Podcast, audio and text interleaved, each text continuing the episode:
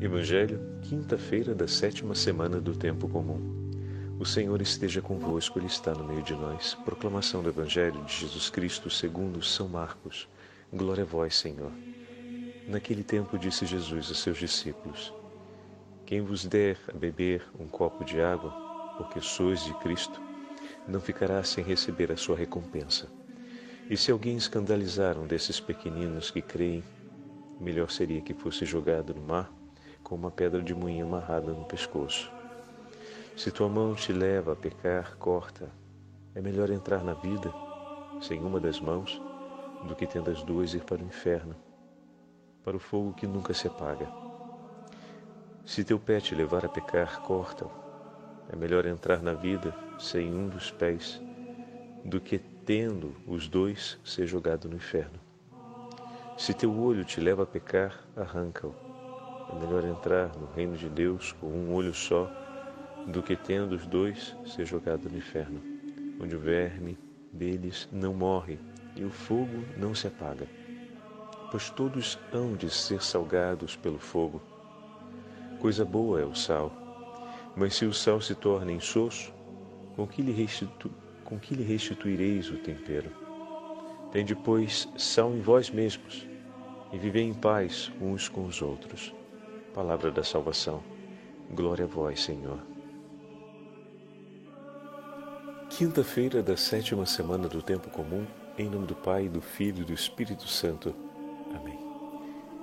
Queridos irmãos e irmãs, hoje a Santa Liturgia nos entrega a última parte do nono capítulo do Evangelho de São Marcos.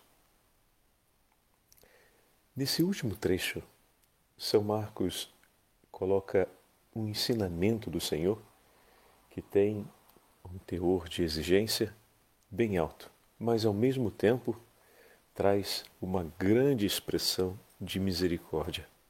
O que significa dizer que Deus não exige sem oferecer consolações que nos motivem, que nos anime, que nos sustente no caminho da conversão e da perseverança na fé. Veja, meus irmãos, se olhamos toda a sequência do capítulo 9, após o segundo anúncio da paixão, após o Senhor instruir quem é o maior dentre os discípulos, aquele que se dispõe a servir, depois de instruir João a respeito do, do seu nome que foi entregue para a salvação dos homens, como ontem falamos na meditação, a caridade e a fé vêm sempre juntas. Hoje, o Senhor o Evangelho começa no versículo 41 dizendo: De fato, após o ensinamento feito ontem a João, começa o Senhor: De fato, quem vos der de beber um copo d'água, então, é agir por caridade. Por serdes de Cristo, agir por caridade em amor ao Senhor. O que, que tem nessa oferta do copo d'água por amor ao Senhor. O fato de que reconhece naquele que vem a atitude ou a presença de Cristo e que realiza no seu gesto da oferta da água um ato de comunhão com Jesus. Estão percebendo aqui o duplo ensinamento de ontem a respeito do testemunho da fé, da educação na fé e ao mesmo tempo a respeito da caridade? Aquele que vem é reconhecido como discípulo do Senhor, ou seja, está unido a Cristo. Então, de certa forma, a pessoa que oferece o copo d'água reconhece o sinal da fé, reconhece a presença do Senhor. E ele vem, e vindo junto com o Senhor, vem para ajudar o outro a crescer na fé. E ao mesmo tempo, aquele que oferece o copo d'água está realizando um testemunho da caridade, pois o Senhor comandou aos seus discípulos que agissem com caridade uns, uns com os outros. Então, naquele simples gesto do copo d'água, que o Senhor está fazendo referência hoje no Evangelho, ele manifesta o ensinamento que ontem apresentou a João quando lhe trouxe a frase: Vimos alguém que não nos seguia e expulsava demônios em seu nome e mandamos que ele ficasse quieto. E depois o Senhor completa a sentença do versículo 41 dizendo: Em verdade vos digo, é uma declaração solene, que não perderá a sua recompensa aquele que agir assim. Ou seja, aquele que realizar a, a caridade em comunhão com o ensinamento do Senhor e aquele que oferecer um testemunho de caridade à luz da fé, porque a caridade é oferecida por reconhecer a presença de Cristo junto ao seu discípulo. Então a caridade ela é ali um ato de fé e ao mesmo tempo um ato de acolhimento ao Senhor e ao discípulo do Senhor que vem. E como falamos, toda vez que vem, vem para nos ajudar a crescer na fé. Na sequência da última parte do capítulo 9, o Senhor agora fala a respeito de um outro ponto que é relacionado a esse, o tema do escândalo. Mas o texto irá se concluir com o testemunho do discípulo e a declaração da vida que o próprio Senhor já semeou na vida de seu discípulo. A frase é: Tende sal em vós mesmos, vivei em paz um com, uns com os outros. Com essa sentença, o Senhor nos chama a colocar em prática tudo aquilo que já foi dito até agora. Versículo 41, o ensinamento que ele fez no versículo 39 a João e também o ensinamento a respeito de quem é o maior. Se resume ali de sal em vós. O Senhor, pegando, não esqueçamos que estamos na continuação da profissão de fé de São Pedro, o Pai está levando-os ao encontro do Filho e está enchendo seus corações de luzes interiores que os levam a ver para além daquilo que os homens estão conseguindo ver. O Pai se está revelando passo a passo em seus corações e isso nos leva a ter sempre uma fé mais vigorosa porque os aproxima de Cristo para que possam escutá-lo. E essa palavra, esse sal que purifica o interior do coração dos homens, que o sal, ele, ao mesmo tempo que serve para conservar, serve também para purificar. E esse sal está sendo lançado sobre eles, de maneira que eles vão se tornando agora alimento bom, alimento digno e ao mesmo tempo eles vão levar consigo do sal. Quando o Senhor nos purifica dos nossos pecados e nos sustenta na perseverança da fé, é para que nós continuemos a missão e possamos nos oferecer como vítima de amor, como alimento aos nossos irmãos, para que eles também encontrem e proclamem o nome do Senhor e ao mesmo tempo cumprimos a missão de anunciar o nome de Jesus e de ensinar o caminho da verdadeira fé pelo testemunho da caridade. Então, assim se encerra o nono capítulo. Mas antes vem um tema do escândalo que reforça o testemunho do discípulo. O discípulo é aquele que escolhe cortar em si para ficar com o que vem de Deus, que está disposto a perder para si para ter aquilo que é de Deus. Então a imagem é muito significativa e muito forte, de caráter semítico sempre, né? Então, se tua mão te escandaliza, corta. É melhor entrar mutilado para a vida do que tendo as duas mãos, ires para a geena, para o fogo inextinguível. Então, se existe uma compreensão de algo que te afasta do Senhor, arranca isso de sua vida. Isso significará uma perda, como nós já tivemos a chance de falar em algumas meditações, né? Toda renúncia, ela supõe uma perda de alguma coisa. Não tem essa de renunciar sem perder. Então, toda renúncia, ela supõe a perda de algo. Mas a renúncia não está na perda do que é feito. Até porque, para que a renúncia se mantenha no tempo, é preciso você afirmar a sua escolha. E a escolha de perder algo é porque algo muito mais valioso foi escolhido para ser. Então, junto com a decisão, vamos agora melhorar a expressão, a gente decide perder algo porque a gente escolheu algo que é muito maior e melhor. Então, se eu não renovo essa minha escolha, eu vou sempre carregar comigo o lamento por aquela perda. Porque se deixei algo para trás, foi porque algo muito maior eu escolhi para mim. Então é preciso sempre renovarmos a beleza dessa escolha, o significado dessa escolha. A escolha pelas coisas de Deus, pelo ensinamento do Senhor, pela palavra do Senhor, porque a renúncia se mantém no tempo na medida em que renovamos a nossa escolha por aquilo que vem de Deus.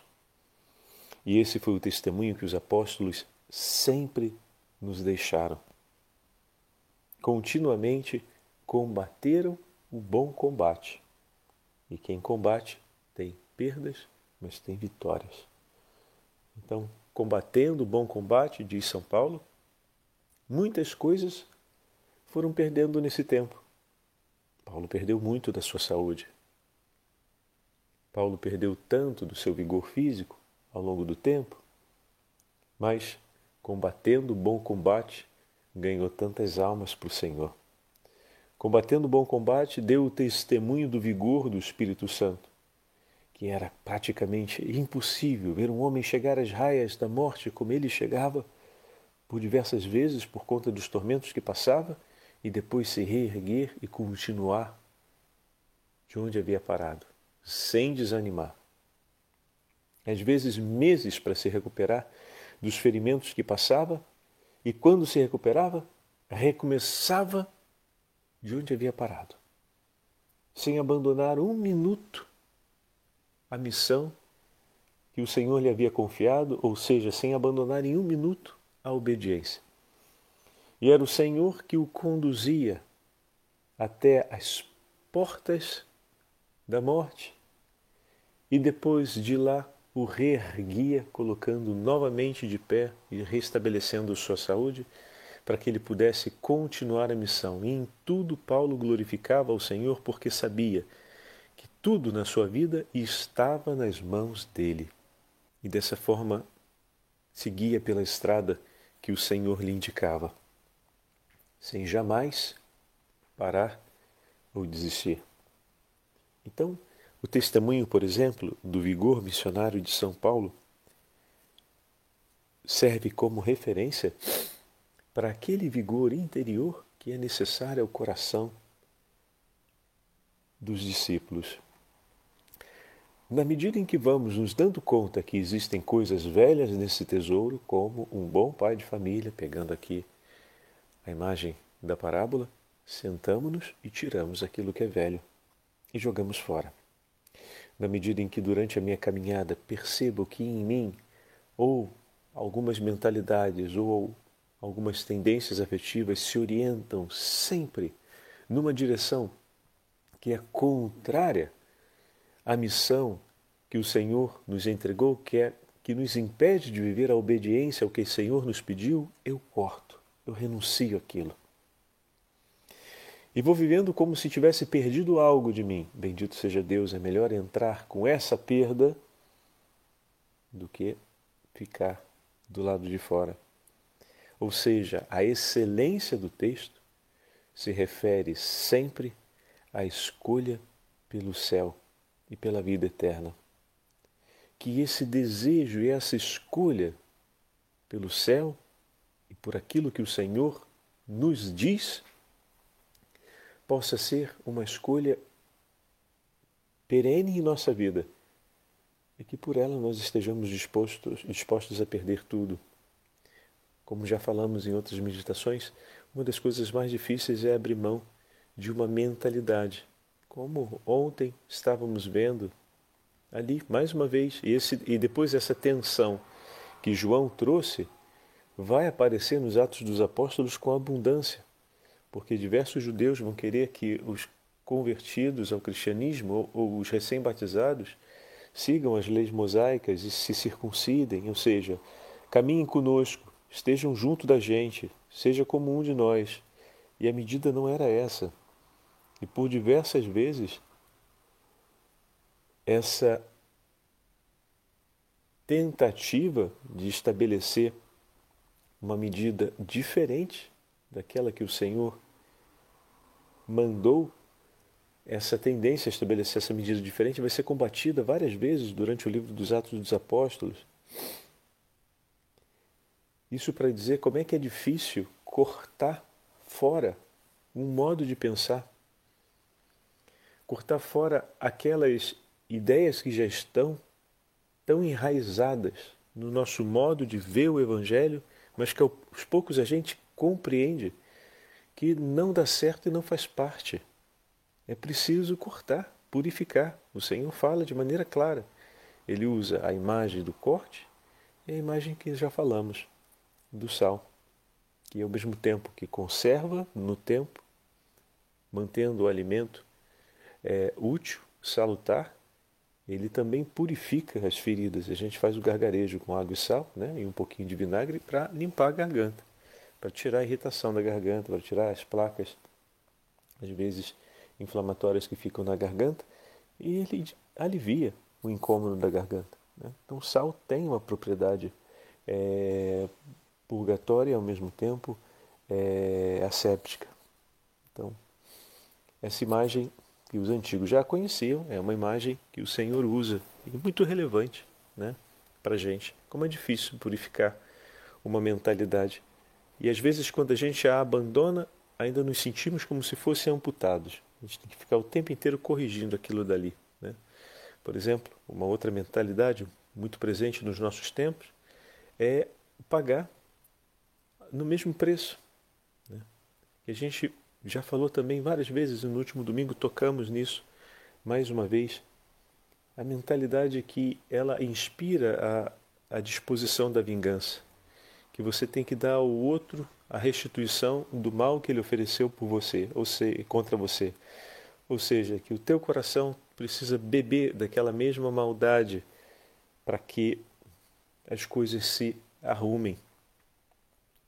E pagar o mal com o mal não estabelece entre nós a paz, porque se introduz agora no meu coração aquilo que já sei que é causa de morte, o meu coração não ficará imune a isso e também provará a experiência de sentir tantas coisas morrerem pela falta de paz dentro de si.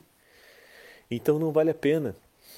Mas essa mentalidade é aquela que pula primeiro no nosso coração, quando acontece alguma ofensa contra a gente. E é ali que se aplica o texto. É preciso cortar. Se queremos entrar no reino dos céus, é melhor entrarmos com esse pedacinho, ou seja, sem aquela mão que se levanta para pagar o mal com o mal, mas mantermos a outra mão que se estende para oferecer o perdão e se levanta para conceder o perdão ao outro. É melhor entrar sem aquela do que entrar de que com as duas ficar do lado de fora. É preciso fazer uma escolha. Mas a escolha por aquilo que é do Senhor, talvez a gente tenha que renovar até o último minuto da nossa vida sempre do mesmo jeito, porque a tendência do nosso coração é tão forte de desejar esse espírito de, de, de retaliação diante do mal recebido, que a gente vai combater com isso até o último dia da nossa vida. Em outras palavras, a gente vai ficar cortando até o último dia da nossa vida. Bom seria se cortássemos uma vez só e aquilo dali não voltasse mais, mas volta. O que, que você faz? Corta de novo. Não se lamenta porque as coisas voltam. Corta de novo. O Senhor já te, já te ensinou qual é a medicina certa a ser usada. Usa. A gente se pega três, quatro gripes no ano que ninguém quer, mas se acontece de pegar, é tomar de novo o remédio. Não é na terceira gripe que você vai fazer, vai ficar com raiva e vai dizer eu não vou fazer mais nada. Não, você vai tomar um remédio porque você não quer ficar de novo de cama por mais uma semana, por mais cinco dias. Então a mesma coisa, bom seria se cortasse uma vez só e não precisasse cortar outra vez, porque já fosse suficiente para mudar definitivamente a mentalidade. Mas não mudou, vai de novo. O Senhor se agrada do combate de seus discípulos. Se o copo d'água não ficará sem a recompensa, imagina você que combateu uma vida inteira sobre uma mesma questão que seja, mas por amor a Cristo. Cada vez que você combate cortando aquela mentalidade, você está renovando a sua escolha por Cristo. É o sal que purifica que está acontecendo, é obra de Cristo que está acontecendo no teu coração. Ah, eu gostaria que fosse uma obra de um outro modo, Padre. De um modo mais belo, de um modo mais efusivo, de um modo mais gratificante até para mim mesmo. Tudo bem, é verdade, isso seria bom. Mas se ela se realiza dessa forma, o Senhor a recebe com grande alegria, porque esse é o modo que Ele está sendo glorificado em Ti vendo que a cada momento, de tempos em tempos, novamente vem aquela onda que parece estabelecer um novo, uma nova ocasião de tentação e você escolhe o que é dele e corta fora o que não serve. Bendito seja Deus por essa sua coragem. E recorda-te, as recompensas por esse ato de amor o Senhor tem reservadas. E se precisar fazer isso uma vida inteira, faça. Faça com alegria de saber que o teu Senhor te sustenta, te acompanha e te ama. O Senhor esteja convosco, Ele está no meio de nós. Pela intercessão da Beatíssima Virgem Maria e dos santos apóstolos de Cristo, abençoe-vos o Deus Todo-Poderoso, Pai, Filho e Espírito Santo. Amém.